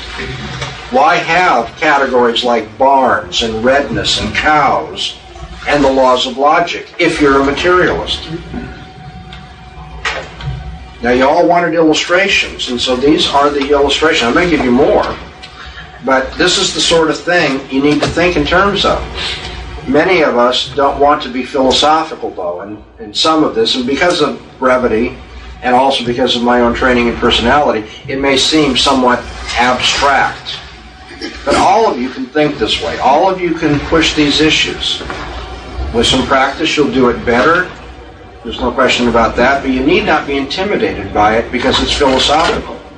Everybody's going to ask, why is it that we speak of these objects as being cows? Why don't we just say experience, experience? Why don't we just have names for every single experience we have and nothing is ever common? Why do we think that there are common or universal laws of thinking? The only reason I do so is because as a Christian, I know that the mind of God unifies the world and controls the world, and my thinking should emulate His. But I don't know why a materialist, why an atheist would do so. And then the fifth question that I rattled off real quickly is why be moral? If naturalism is true, I can say two things for sure. First, there are no absolutes. If naturalism is true, everything's in flux. And whatever happens, happens. There are no absolutes. There are no absolute prescriptions. There's only descriptions of moment to moment to moment experience. If naturalism is true, then from that we'd have to say there can be no absolute prescriptions. But if there are no absolute prescriptions, there's no ethics, is there? There's no thou shalt or thou shalt not, which is without qualification. There's no universal obligation in a world that's completely naturalistic. Secondly, if naturalism is true, there's no human freedom or dignity by which people choose to live a life which is noble or ignoble, to do what is right or what is wrong. If naturalism is true, we don't have any freedom or any dignity to maintain anyway. What is, is. That's pretty profound, right? Whatever happens, happens.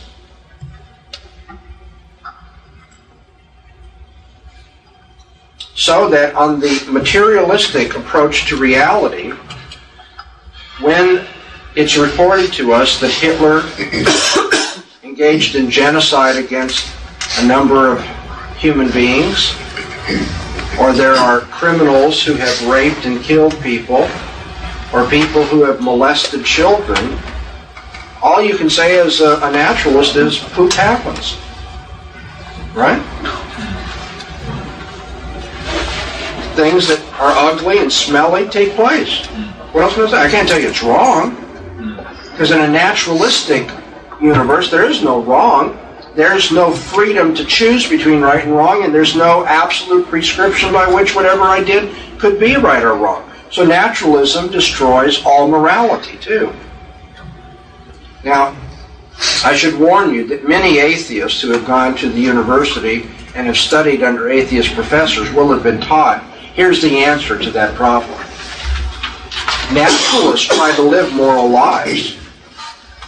And so you're wrong to say that naturalism destroys ethics. Because people can choose values by which to live. Well, first of all, you need to say, you mean they can choose values by which to live? I thought in the naturalistic world everything happens by the laws of physics and chemistry and biology. But whatever it is that's going on there, let's not call it a choice. That's kind of problematic, isn't it? Whatever that's going on there is still not an absolute prescription that's being chosen. It's just what somebody decides to do. So let's say that you decided to live a noble life of self sacrifice and protection of the weak. And so you're real upset with what Hitler did. Now you come to me, or, or I'm talking to you, and I say, you really can't condemn what Hitler does. You're going to say, I do condemn what Hitler does. Because I believe in self sacrifice and protecting the weak. I said, well, that, you know, that's fine that, you, that you've chosen to live that kind of life. My point is, you can't condemn Hitler for not having chosen the same lifestyle with you. Because on your naturalistic presuppositions, there is no obligation for Hitler to be like you, to be self sacrificial or to care for the weak. Um, at the debate I had at Davis with uh, Edward Tabash, uh, this Jewish lawyer, he complained about um, his relatives having died at Auschwitz. That's a very sensitive subject, and I tried to address that sensitively. I said, I, as a Christian, condemn what happened to your relatives. It's morally outrageous, it's atrocious. But what I have to point out to you is that on your worldview, you have no basis for condemning it at all. On your worldview, why should Hitler be under any obligation not to torture and maim and kill anybody he wants? What one animal does to another animal is morally irrelevant if you're a naturalist. Because what? What is, is. Poop happens. That's it. That's all you can say. You don't like it, you find it smelly, but it nevertheless happens. End of story. Okay, so when you deal with the worldview of atheism or materialism, and finally get down to this level, we have to say, you see, you can't provide the preconditions of intelligibility for rationality, for understanding life, for thinking scientifically, for thinking at all logically and in terms of general principles, or being moral. So when somebody says, well, your your Christian worldview is already assumed when you take the evidence and are led to Christian conclusions. But on my on my non-Christian worldview, I don't have to be led to those conclusions. We have to say you're right. If you keep your autonomous presuppositions, the evidence we give you will not lead you to Christian conclusions. But you won't be able to draw any conclusions because you won't be able to be rational at all. The proof of God's existence, is the coin going to drop now? Is what? That without God you couldn't prove anything.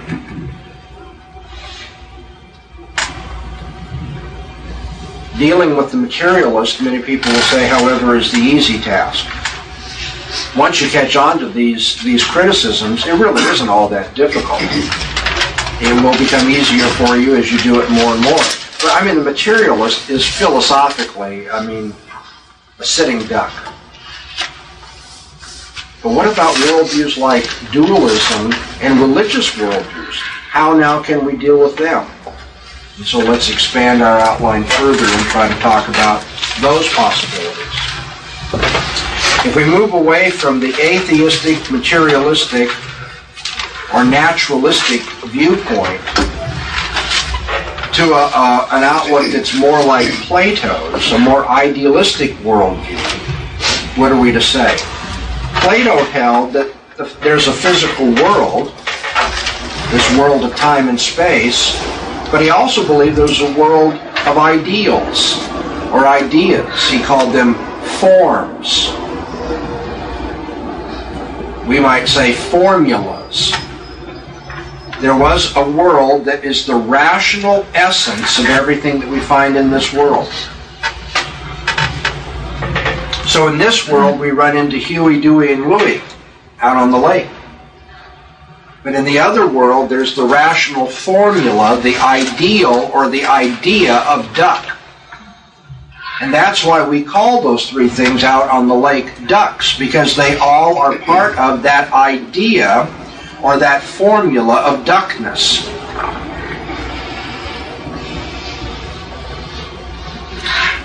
That's Plato in our modern world, well, throughout history too, but in our modern world, there are many people who say, I believe in the physical world, but I also believe in values. I believe that, that, that there are ideas. I, I believe in the laws of logic. I believe in the laws of morality. Okay, now you're defending the faith, not with the materialistic, atheistic naturalist. Like I say, he's a sitting duck. You can philosophically knock that out. But as you think about it, most of my arguments don't seem so good when you talk to the dualist, the person who says, oh, I think there's matter and ideas, matter and laws, matter and values. And you're right. Most of the criticisms that we would urge against the atheist don't work so well against Plato and the people today who say, yes, Virginia, there is a Santa Claus. That's what idealists are like in our day, right? They say, well, we live in a physical world, but we also believe that there's a spirit of goodwill that should animate men. If, did I understand right? Isn't that the, the end of the story? Yes, Virginia, there is a Santa Claus because there is goodwill by which we give children presents and so forth. There's more to this world than just matter. There's also goodwill. Well, I'm using a very philosophically unsophisticated illustration. But many of the people you talk to are unsophisticated dualists. They'll say, oh, I believe in the laws of logic, and so I don't have the problem with Dr. Stein. I think that we can have a debate, and we should follow the laws of logic, because I believe in the laws of logic. And I also believe that you can't win a debate by shooting people. So, Dr. Bahnsen, you can't expect me to accept your challenge to Dr. Stein to, uh, I mean, you can't expect that you're going to win by challenging me. Show why I shouldn't shoot you to win this debate. That is, show me that there are moral absolutes, in which case you have to be a Christian. I believe that it's wrong to kill people, but I still don't believe in the Christian worldview. Now, we're not talking about, but I believe in some other religious worldview. I just believe that there's right and wrong. And I believe that there's logic.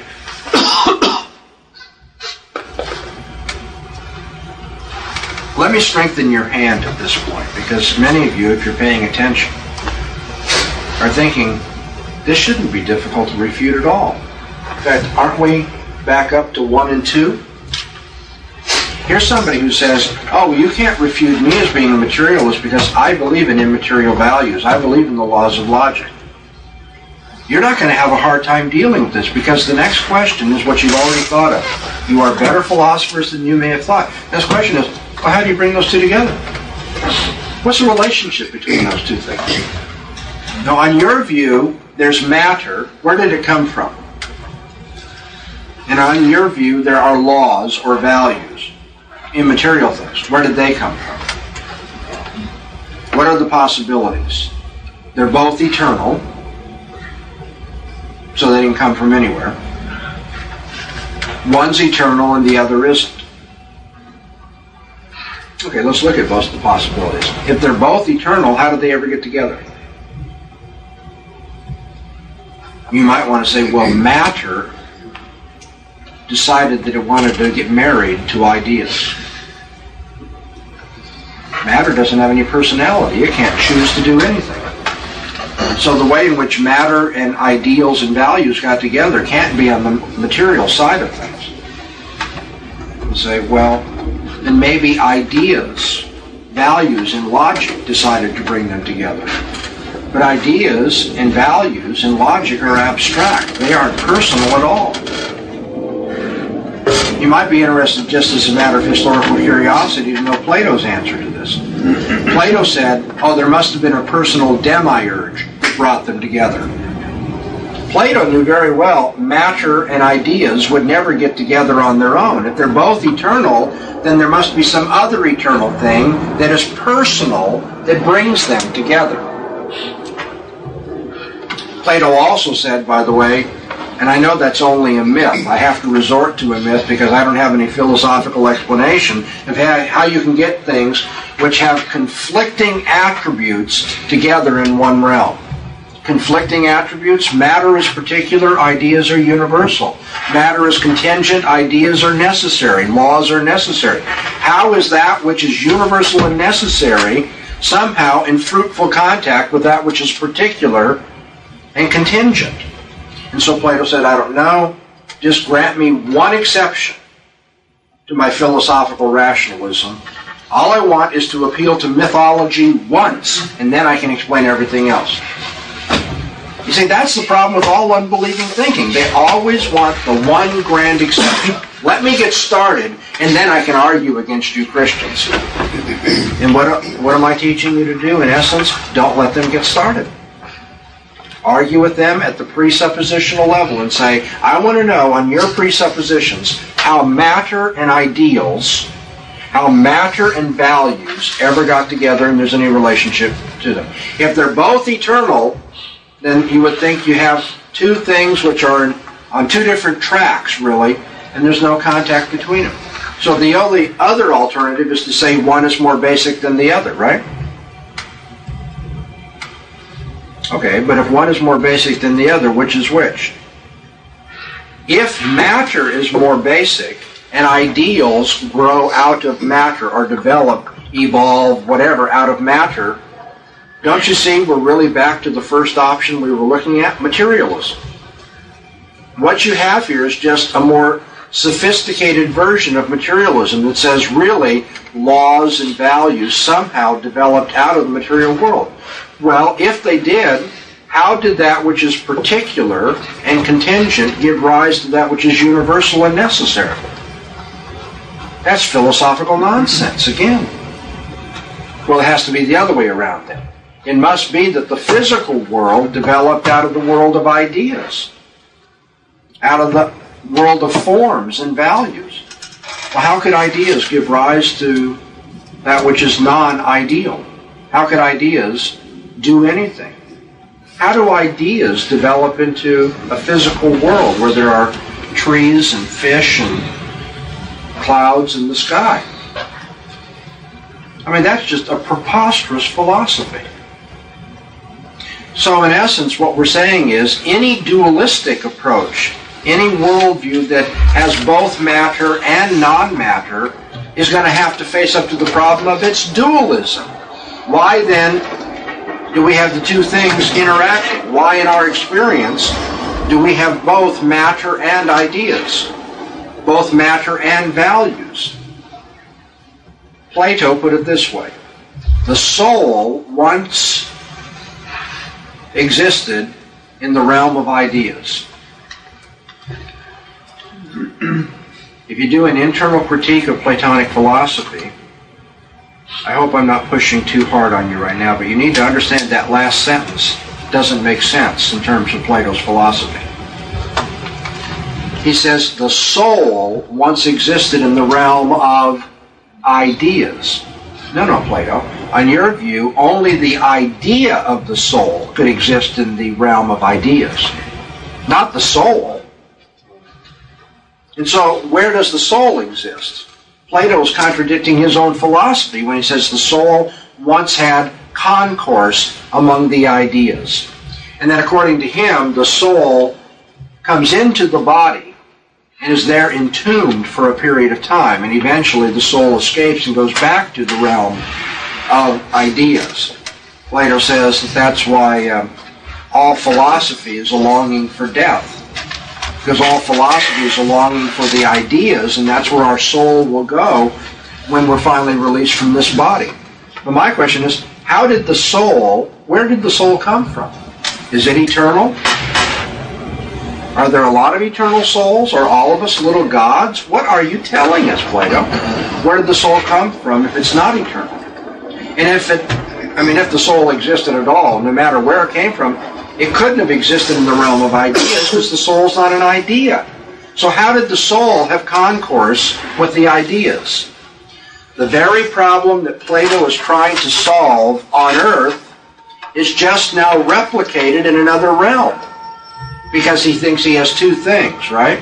Ideas and the material world. The soul is supposed to be the mediator between these two. But the soul can't be the mediator between the two because the soul's not an idea. Ah.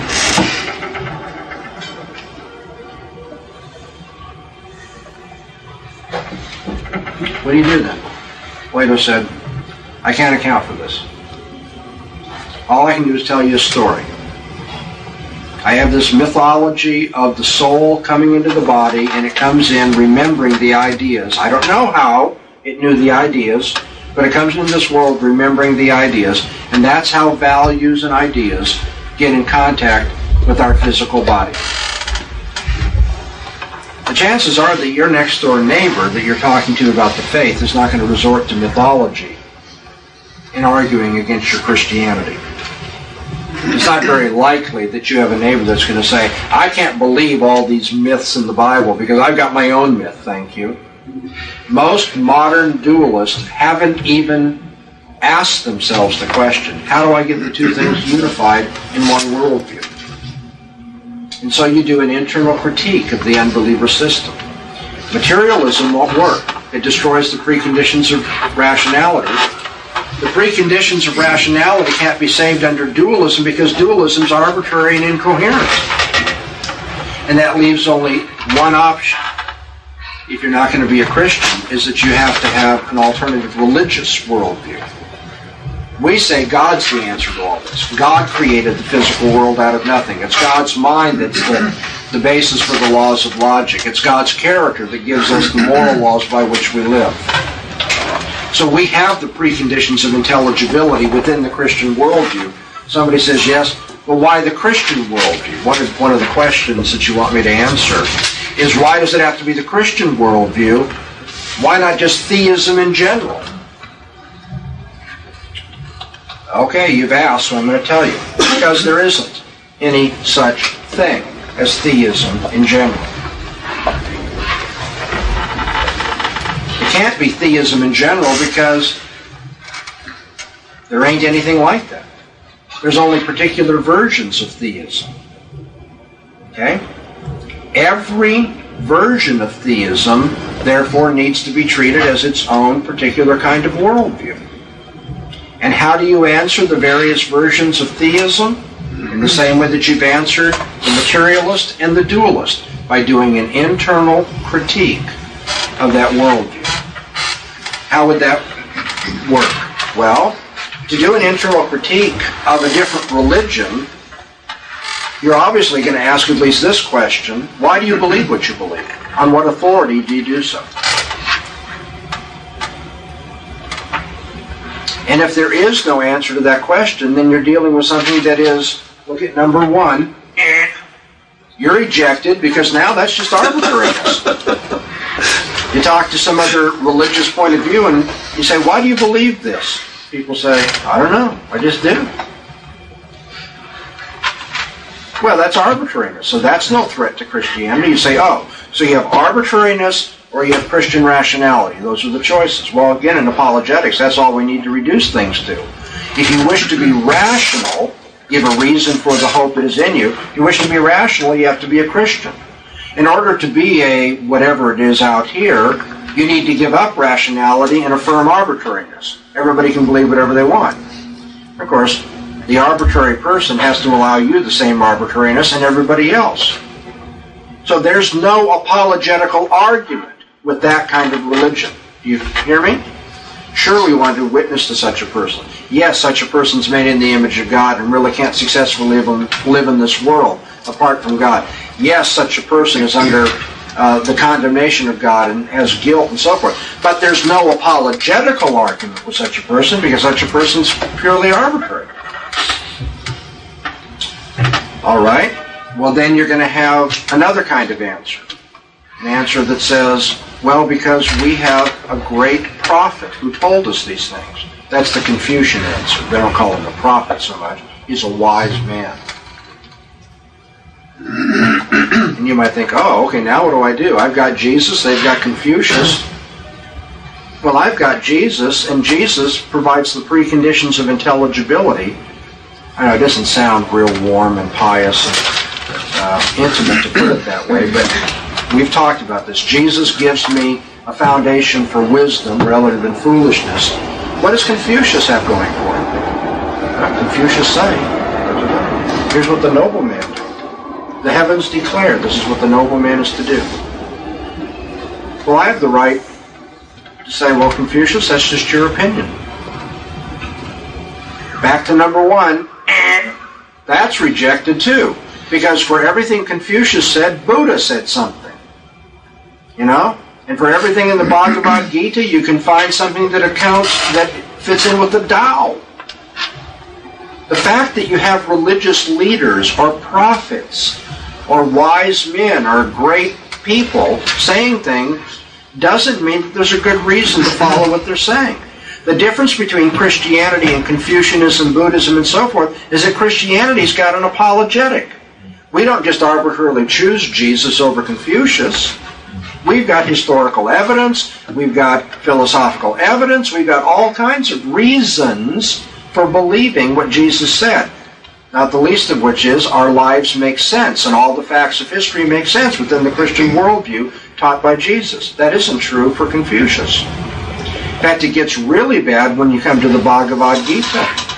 Here's the Bhagavad Gita that many people say, well, they've got their religious book, you Christians have your religious book.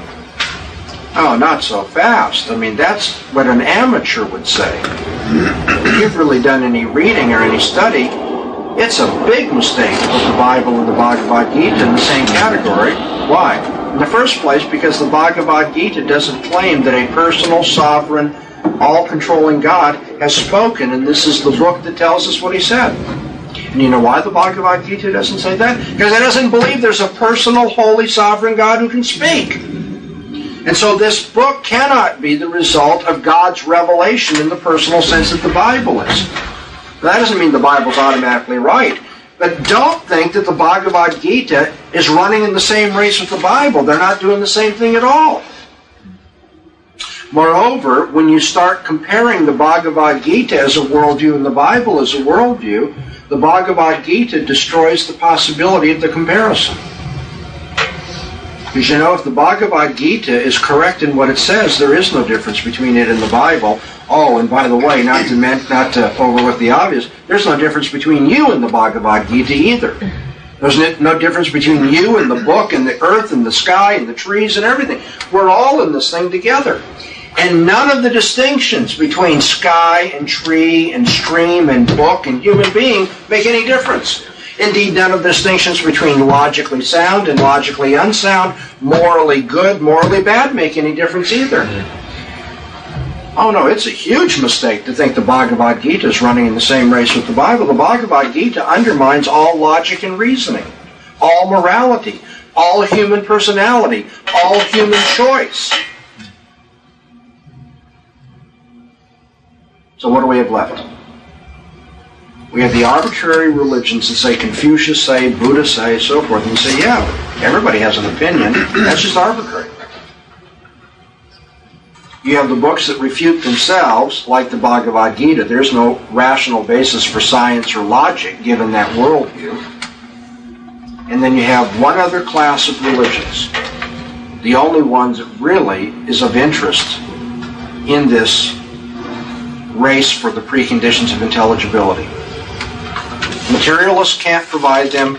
Dualists can't provide them. The vast majority, and vast majority of religions of the world can't provide them. But somebody says, what about the Muslims? Because they've got a personal God, they've got a revelation, they've got a book where it's recorded. What about the Mormons? What about people like that? And although in abstract, in terms of the general format or outline of what I'm presenting to you, you might think, okay, finally we've gotten to a good competitor. It turns out at the point where we get a good competitor, we have the easiest way of dealing with them. How do you deal with those religions? You deal with them biblically. And the reason you deal with them biblically is because every one of them is committed to the Bible. There are no unique competitors with Christianity. The only ones that appear to give us a run for our money are all dependent upon our worldview. Did you know that? The Muslim faith is based on the Quran. The Quran itself endorses the Law of Moses, the Psalms of David, and the Gospel of Jesus. Muhammad said that the Quran is nothing more but the end of the revelatory process that began way back in what we call the Bible. And so Muslims, if they are true to the Quran, and they must be because that's one of the pillars after all. Muhammad is the prophet of God. Muslims must be committed to the previous revelation of the Bible. And I'm not saying this is an easy thing. Indeed, psychologically and socially, culturally, it's a very hard thing. But logically, in terms of apologetical strategy, it's an easy thing to answer. How do you deal with a Muslim? You deal with a Muslim biblically. You go to the Quran and show that the Quran endorses the Bible. Then you go to the Bible and show that what the Quran says contradicts the Bible. So that on the Quran's own terms, you must reject the Quran. Let me run this past you slowly. I know time is out today, but I'll try to slowly do this. The Quran says God revealed himself, Allah revealed himself in Moses in the law. So we go back to the law, which is endorsed by the Quran. In the law, Moses says any future prophet that comes along must be judged by the previous revelation that God has given. So the Quran sends us to Moses. Moses says you must judge the Quran or any other prophet by previous revelation. Then you point out that what the Quran reveals or claims to reveal is in conflict, indeed in dire conflict, with the law of Moses, the gospel of Jesus, and the Psalms of David.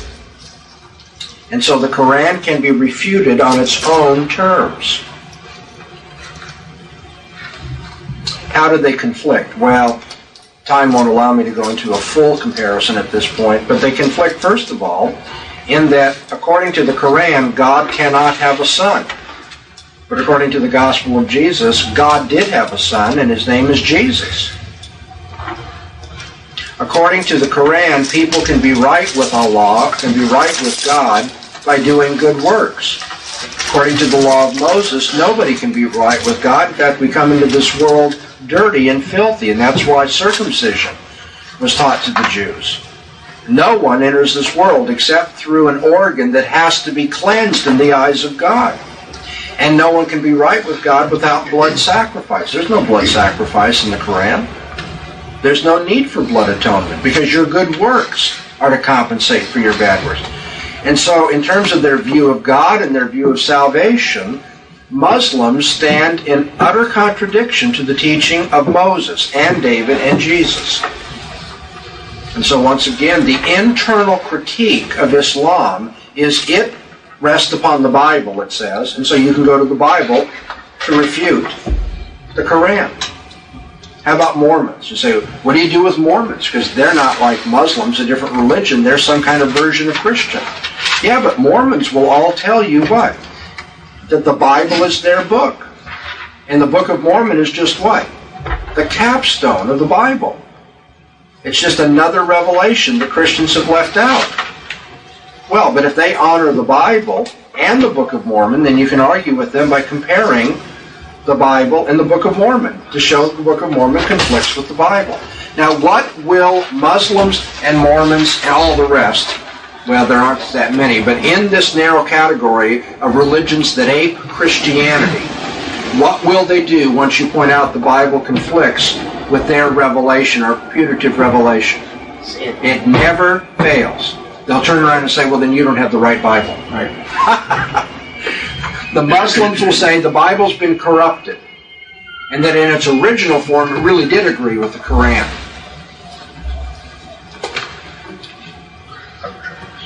Number one, the only reason Muslims say that the Bible has been corrupted is because it conflicts with the Quran. They have no evidence of such corruption, no history of such corruption. They say, oh, you Christians, you tampered with it. Have you ever known somebody to accuse another person of his own sin? Takes one to know one. You know why Muslims think Christians corrupted the Bible in that way? Of course, there's no evidence that they did. Is that, as a matter of fact, the version of the Quran that we have today arises from a recension of the textual evidence in the third caliphate of Uthman. They called in all the conflicting texts and burned them upon pain of death. So maybe since they've done that, they think we've done the same thing. But there is no evidence. This arises only from prejudicial conjunction. There's no argument here. It's just you must be wrong because we must be right. The Mormons will tell us, well, the Bible's been corrupted and you really need the interpretation of Joseph Smith. Yeah, but Joseph Smith's the only one who saw the plates and only one given the miraculous ability to translate them. And about this Joseph Smith, you should keep in mind that he's been twice convicted, and we know this, of being a con man in the state of New York. The con man became the prophet of God who tells us he alone has seen the gold plates and knows how to translate them. And we should all now give up the public evidence of the Bible for this? It's asking too much for anybody to be reasonable in that way. Very quickly, at the end here of our session, what I'm getting at is even those religions that ape Christianity can be dealt with in terms of an internal critique of what they say. And so I think presuppositionalism is not only a strong, indeed the strongest argument for Christianity, it can deal with all comers as well. And we'll continue tomorrow. With the Lucky Land slots, you can get lucky just about anywhere. This is your captain speaking. Uh, we've got clear runway and the weather's fine, but we're just going to circle up here a while and uh, get lucky. No, no, nothing like that. It's just these cash prizes add up quick. So I suggest you sit back, keep your tray table upright, and start getting lucky. Play for free at LuckyLandSlots.com. Are you feeling lucky? No purchase necessary. Void where prohibited by law. 18 plus terms and conditions apply. See website for details.